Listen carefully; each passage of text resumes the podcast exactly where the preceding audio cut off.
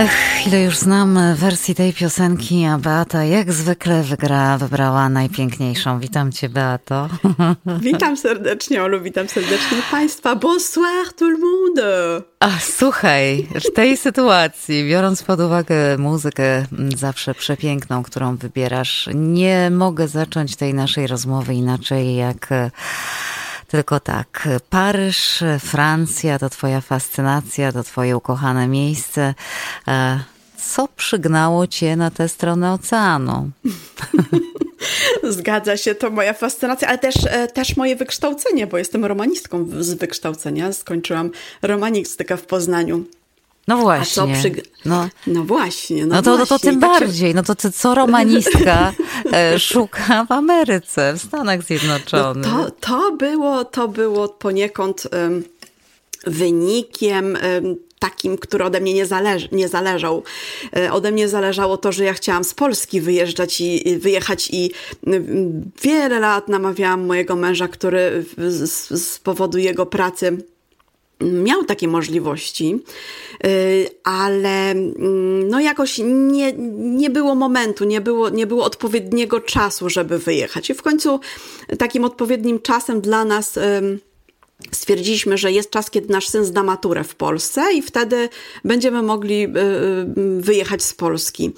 I no, ta destynacja okazała się, no nie powiem, że przypadkowa, bo to akurat jest headquarter firmy mego męża i on przyjechał tutaj na taką wizytację do Princeton, ale co ciekawe w ogóle to parę lat temu na takiej wizytacji była moja przyjaciółka z Polski, bo też dostali taką propozycję przeniesienia się do Princeton w te rejony do New Jersey i ona przyjechała i pamiętam te słowa, kiedy ja w ogóle nie wpadłam na to, że ja mogę jeszcze w Stanach mieszkać. Mhm. I ona mówi do mnie, Beata, no fatalnie, to wiocha taka, w ogóle te domy, te amerykańskie, to naprawdę no coś strasznego, myśmy nie przyjęli w ogóle tej propozycji w życiu. No i po prostu... Miałaś zachętę. Miałam niesamowitą zachętę i parę lat mi to wybrzmiewało. Ale już doszłam do takiego momentu w moim życiu w Polsce, że bardzo chciałam wyjechać. Ale to nie dlatego, że mi się Polska nie podobała. Polska mi się podoba do tej pory jako kraj. Natomiast ja chciałam wyjechać nie od czegoś, tylko do czegoś. Mhm. Przeżyć jakąś nową przygodę, jakiejś nowej energii życiowej zyskać. Poznać, nauczyć się zupełnie nowych kompetencji. No i padło na to, że właśnie tutaj przyjechaliśmy z mężem i no i jesteśmy 5 lat. Mm-hmm. Bardzo krótko.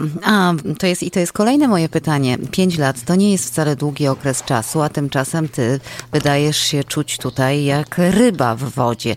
Czy to jest taka twoja cecha charakteru, że się tak łatwo aklimatyzujesz, czy akurat tak ci to miejsce, ta wstrętna wieś z tymi okrutnymi domami przypadła do gustu?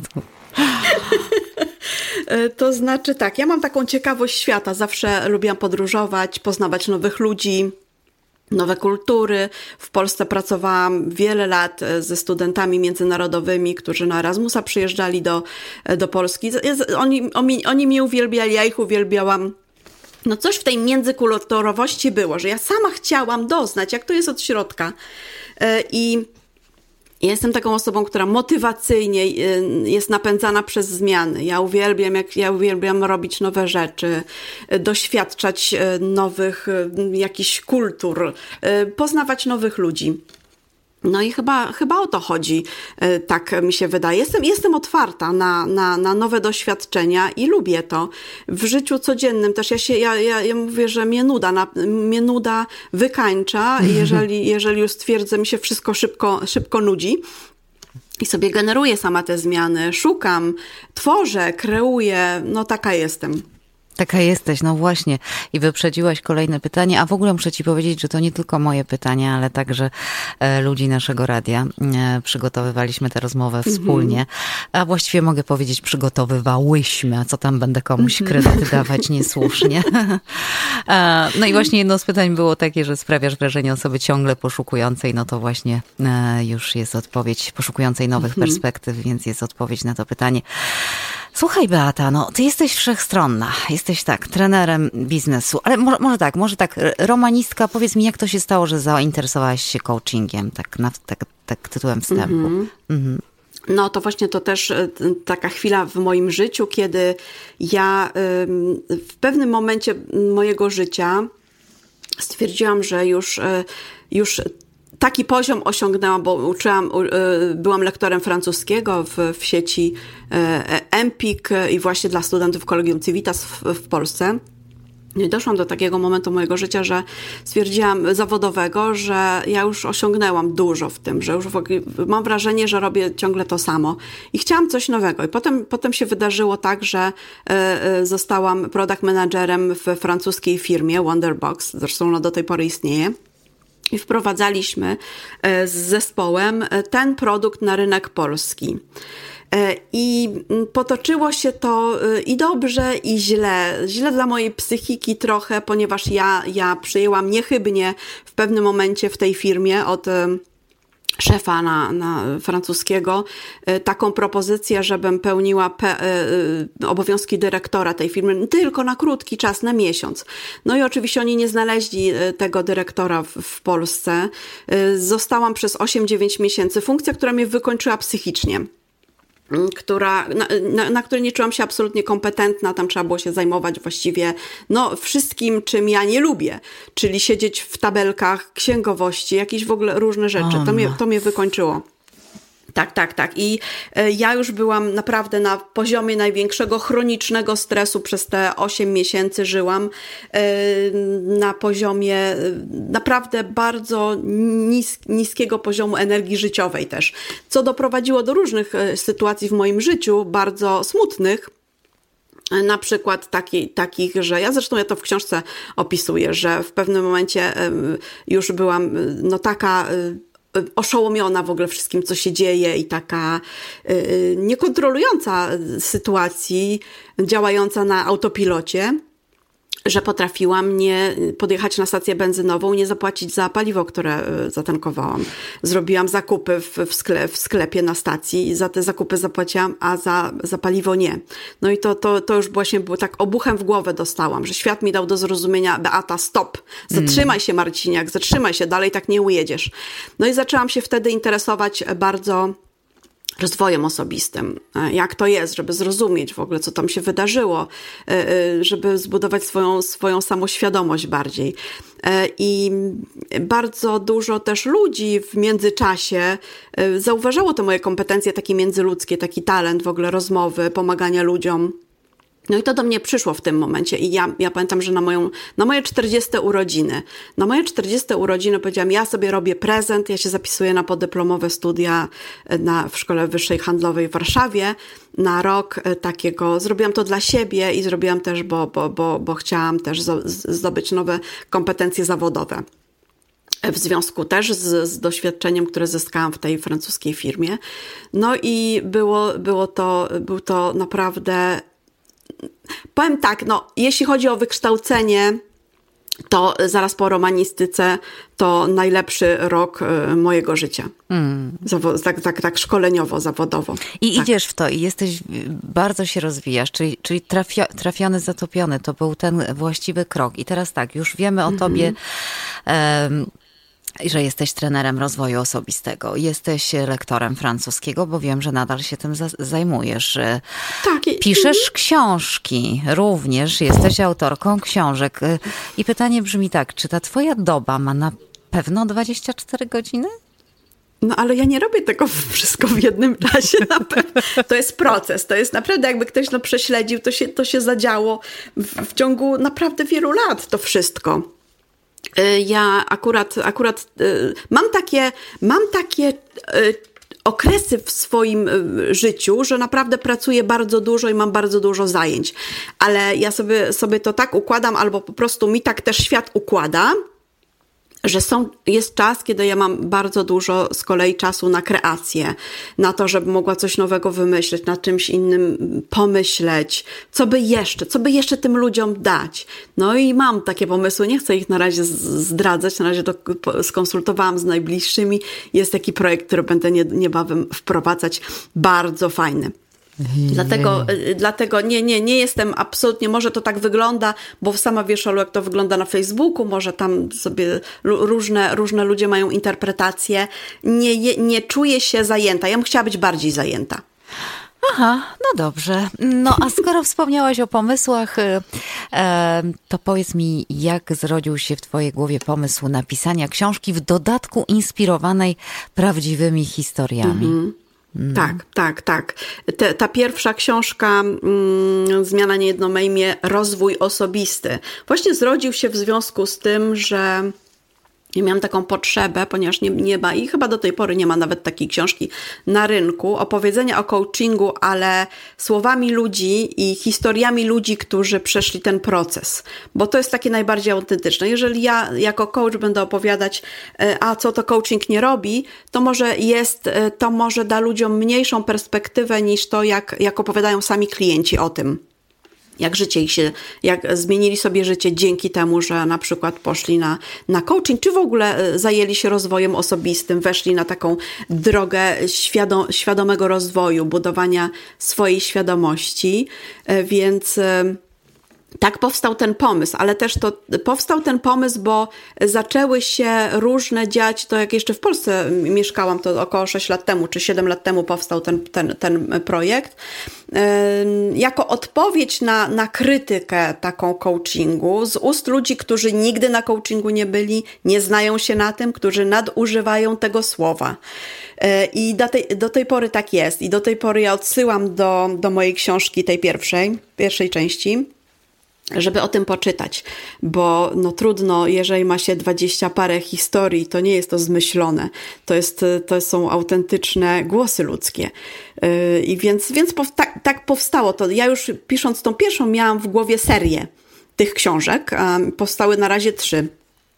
Na razie mam dosyć, na razie nie kreuję następnych, chociaż pewnie ja, która mam zapędy kreowania, to ja bym mogła co roku kreować nową Zmianę nie jedno ma imię, ale ja muszę się sama siebie prostować i wiem, że to jest moja słabość, że mam takie zapędy.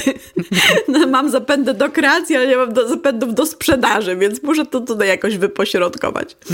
Czyli ten następny pomysł, wiemy już, ten nowy, który się już zrodził i który już jest omówiony z rodziną, to nie jest to następna książka na pewno. Nie, to nie jest następna książka. A zechcesz jeszcze tak troszkę rąbka tajemnicy uchylić? Czy wolisz to zatrzymać? Bo na razie jeszcze jest w takiej fazie, że dmuchasz na zimne. No rąbka uchylę, jaki będzie miało to tytuł. Będzie miało tytuł To jest mądre.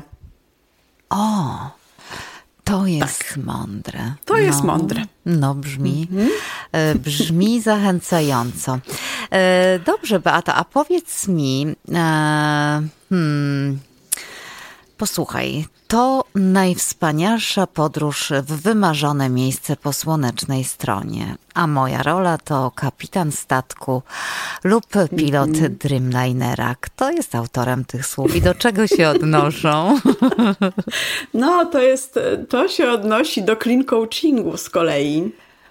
I fantastycznie, że w ogóle o to teraz pytasz, bo jak sobie patrzę na wspomnienia moje, to 3 lata temu byłam w Montrealu i szkoliłam wraz z moją mentorką Bożeną Pieskiewicz, którą serdecznie pozdrawiam, będzie może odsłuchiwała, i z 2 innymi Francuzkami z kolei. Po francusku asystowałam na szkoleniu z clean coachingu dla trenerów z Montrealu i to w ogóle, no więc to jest o mnie, to jest absolutnie o mnie i ja jestem autorką tej metafory. Więc tak to właśnie wygląda. To jestem ja. To ja. To ty. No to powiedz coś o tym clean coachingu, parę słów więcej, bo wiem, że też bardzo cię to interesuje. O tym nieraz podczas rozwojowników rozmawiałyśmy. Ja miałam ten dylemat z Natalią, jak z nią rozmawiałam, bo mówię tak, o czym żeż ja mam z nią rozmawiać, jak my wszystko wypaplałyśmy już w programach. Ktoś mi uzmysłowił, no nie każdy słucha tych programów, no więc clean coaching. Więc clean coaching to jest taka metoda pracy na metaforze osobistej klienta. bardzo głęboka metoda pracy. Taka, która eksploruje prawą półkulę mózgową, gdzie pojawiają się metafory, obrazy, teren, który jest bardzo bezpieczny dla człowieka. W ogóle budowanie tej metafory osobistej i ta cała sesja clean coachingowa ma niesamowite efekty w krótkim czasie, w bardzo krótkim czasie. I teraz...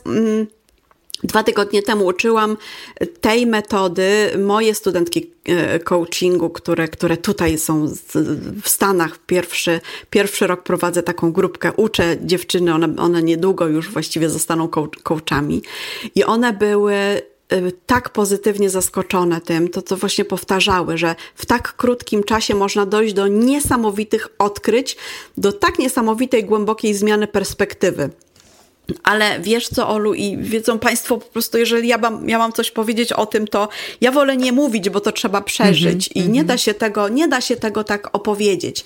To jest metoda terapeutyczna, ona ma właściwie zalążki takie terapeutyczne pracy z traumą, ponieważ daje taki bezpieczny wymiar. Jeżeli klient porusza się w obszarze metafory osobistej, to tak naprawdę coach, on nie wie, o czym w ogóle ten klient mówi, a klient wie, że te informacje są jemu tylko znane, więc nie trzeba budować zaufania, nie trzeba wyjawiać wielkich tajemnic, bo tam pojawiają się symbole, które są znane tylko klientowi, a coach podąża za nim i pomaga mu zbudować tą metaforę i dojść do wniosków i do planu działań.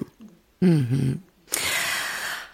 No, brzmi jak zawsze, zresztą ja bardzo lubię, jak wiesz, nasze twoje programy, bo zawsze coś się wnoszą w moje życie i takie właśnie są te zajęcia Beaty, które no chyba nie posunę się za daleko, jak powiem, że mogą pomóc to życie zmienić, bo to nie ty zmieniasz, prawda, to życie, tak, ale w tym pomagasz. No i w tym właśnie kontekście kolejne pytanie, najpierw trochę żartobliwie, czy lubisz czytać życiowe poradniki, a jeśli tak, to jakie? Ależ oczywiście! No w ogóle to słowo poradnik to też trzeba odmitolizować, bo ono się też źle kojarzy. Ale na przykład ja w ogóle więcej czytam tych tak zwanych życiowych poradników, ale ja za życiowe poradniki uważam wszystko, co służy życiu lepszemu niż dobre, ciągłemu budowaniu właśnie tej naszej świadomości. I co ostatnio zafascynowana jestem. Właśnie tak, no ja już poszłam głębiej tam, nie będę już w tym wcieleniu terapeutką nie będę, ale to są moje ciągotki takie, żeby zobaczyć, co tam jest w tej terapii. Być może w następnym wcieleniu będę terapeutką, więc już się przygotowuję. więc teraz zgłębiam w ogóle taki fantastyczną metodę też pracy z emocjami i rozumienia siebie poprzez metodę trójkąta zmiany Hilary Handel. I to jest poradnik. To jest poradnik właśnie, jak z tym pracować, jak to rozumieć. Niesamowita metoda wglądu we własne emocje. Taka, że aż skórka, aż mam ciarki po prostu, jak o tym nawet mówię, że są te tak zwane poradniki, które czytam i mi szczęka opada, że coś odkryłam. No proszę. Ponieważ tak, odkrywam nowe rzeczy ciągle. Miało być humorystycznie, okazuje się, że ona jednak czyta poradniki. No dobrze, a powiedz mi tak bardziej bo serio. Bo czym jest poradnik? To trzeba dobrze zdefiniować. No właśnie. Ja poradnik, każda książka jest poradnikiem, jeżeli chcemy, żeby była poradnikiem. Mhm. Ale to w ogóle jest takie ładne, niedocenione słowo, prawda? Poradnik. No właśnie, takie niedocenione i niewykorzystane do końca. A powiedz mi, jak radzisz sobie, czy w ogóle masz takie osoby, takich klientów, które oczekują od ciebie recepty na życie? I jeśli tak, to jak sobie z nimi radzisz? Nie mam. Absolutnie nie mam. Dlatego, że jeżeli nawet ktoś ma takie przekonania, że ja mu udzielę takich porad, ale ja mówię zawodowo, to od razu na pierwszej sesji sobie wyjaśniamy, ja od razu klientowi tłumaczę, na czym polega coaching, co może się spodziewać, a czego absolutnie ma się nie spodziewać. Jeżeli to mu odpowiada, to idziemy razem dalej. Jeżeli mu nie odpowiada, no to się rozstajemy, chociaż no takich sytuacji to nawet nie pamiętam. Ale nie, absolutnie nie ma takich sytuacji. To znaczy pojawiają się takie pytania w coachingu, no ale co ty byś zrobiła na twoim miejscu? Ja tak lubię odpowiadać, wiesz, ja mogłabym ci powiedzieć, co ja bym zrobiła na swoim miejscu, bo na twoim to na pewno nie powiem, bo twoje miejsce już zajęte. No właśnie. Słuchaj, praca. Wiem, że dla ciebie praca to jest też hobby i przyjemność i dlatego, tak. I dlatego już o tym nieraz rozmawiałyśmy, że dlatego też jest potem sukces. No ale jednak myślę, że jeszcze masz jakieś inne sposoby ładowania baterii. Krótko mówiąc, jak najlepiej lubisz spędzać czas wolny i kiedy najskuteczniej odpoczywasz i się ładujesz właśnie? Z ludźmi. Uwielbiam robić imprezy, uwielbiam przyjmować gości, chodzić do gości. No właśnie mam tutaj taką wspaniałą grupę przyjaciół, no muszę o nich powiedzieć, Dixit Gang. No i myślę... To są, pozdrawiam wszystkich Dixitów, no bo to też jest cząstka mojej tożsamości, jestem Dixitem, można powiedzieć. I ja uwielbiam właśnie ładować energię z ludźmi. Mi są ludzie bardzo potrzebni do życia. Ja się ładuję od wewnątrz i zawsze mówię ludziom, żeby się ładowali od wewnątrz i tam sobie budowali, ale mi są potrzebni ludzie. Ja nie spotykając się z ludźmi parę dni, wpadam w takie stany właśnie jakiegoś takiego marazmu, nie chce mi się, mam zły dzień. I ja ciągle właśnie to odkrywam i powtarzam, to dlatego, że z ludźmi się nie spotkałam, To jest jedna rzecz. Druga, no też poprzez, jeżeli mam więcej dni wolnych, no to podróżuję, no to uwielbiam. Nawet mini, lokalne wycieczki sobie robić. Chodzić, jeździć na rowerze, Camino de Santiago. No to są, lubię czytać, lubię właśnie poszerzać swoją wiedzę, ale też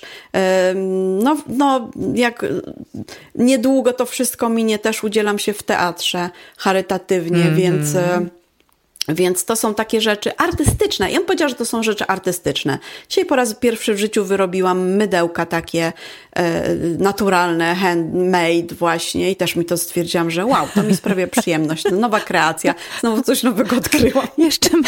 To już na Amazonie pozamawiałam wszystkie atrybuty do tego, także wiesz, Olu, niebawem dostaniesz pakiecik. Proszę Państwa, któraś z dziewcząt zadała pytanie, czy jej doba ma 24 godziny, jak znajduje na to wszystko czas, a ona jeszcze factory mydlane otworzyła dzisiaj. No to jest rzeczywiście wiadomość dnia i to no nie tak. I to nie jest ten pomysł, o którym do nas mówiła, nie bynajmniej. Jest. Słuchaj, Beatko, nasz czas się powoli kończy. Jeszcze chciałabym ciebie zapytać właściwie tak na zakończenie. Jak już masz tych gości i lubisz mieć tych gości, to pewnie coś tam im podajesz, serwujesz, tak? Czy każdy przychodzi ze swoją torebeczką? Nie. Jeżeli chodzi o tą grupę moich przyjaciół, to każdy przychodzi i my gotujemy wspólnie, to znaczy my się wspólnie organizujemy, jeśli to jedzenie, ale czasami zapodaję. Ja bardzo lubię francuską kuchnię. No właśnie, bo pytanie brzmi, jakie jest twoje popisowe danie? Moje popisowe danie to jest... To jest sernik na deser, to lubię wszelkie serniki, sernik tiramisu, ale też sernik cytrynowy, bardzo dobry, ale też bardzo lubię danie, które jest popisowe, bo jest artystyczne i takie kreatywne, mianowicie raclette, które tutaj pozwoliłam moim przyjaciołom odkryć to, bo tutaj ludzie tego nie znają. Raclette pochodzi ze Szwajcarii i to jest taka maszyna, którą specjalnie na tę okazję wyciągam i tam na górze się smaży różne warzywa, mięso, ryby, a pod spodem są takie patelenki i tam się roztapia ser. Potem się bierze to, więc samo się gotuje, sam każdy sobie piecze. Ja w ogóle tylko kroję wszystko na początek, a poza tym ludzie sobie wyciągają, kombinują, nakładają i to jest moje popisowe danie, które... Uwielbiam. Tak. No, muszę się do ciebie zapisać wobec tego na odwiedziny. Zapraszam. Nie z powodu tego jedzenia oczywiście. Słuchaj, i już tak całkiem na koniec, przed oczywiście utworem muzycznym, który wybrałaś. Powiedz mi, rozgościłaś i zadomowiłaś się już w naszym radiu? Tak, bardzo. Uwielbiam. Bardzo chciałam podziękować za tę możliwość współpracowania z naszym radiem, które uważam za nasze radio i za najlepsze w ogóle na świecie pod słońcem. Dziękuję, Olu, bardzo. Nie, to my dziękujemy, że ciebie mamy. Bardzo, bardzo się cieszę. Niedługo będzie okazja do wspominek o naszym radiu, bo rocznica się zbliża wielkimi krokami. A dziś już dziękuję ci za rozmowę. Myślę, że tak jak z innymi ludźmi naszego radia mogłabym rozmawiać z tobą jeszcze pewnie przez pół, a może i więcej. A może kiedyś powtórzymy tę serię po prostu. Na zakończenie wybrałaś La Balade, moją ulubioną i odkrytą przez ciebie dla mnie piosenkę, tym razem w wykonaniu. Tak. Gérard Lenormand, La Balade des gens heureux, czyli ballada ludzi szczęśliwych, czego w ogóle wszystkim państwu życzę i tobie, Olu. Tego szczęścia właśnie. I nawzajem. I do usłyszenia w środę. Dziękuję, do usłyszenia.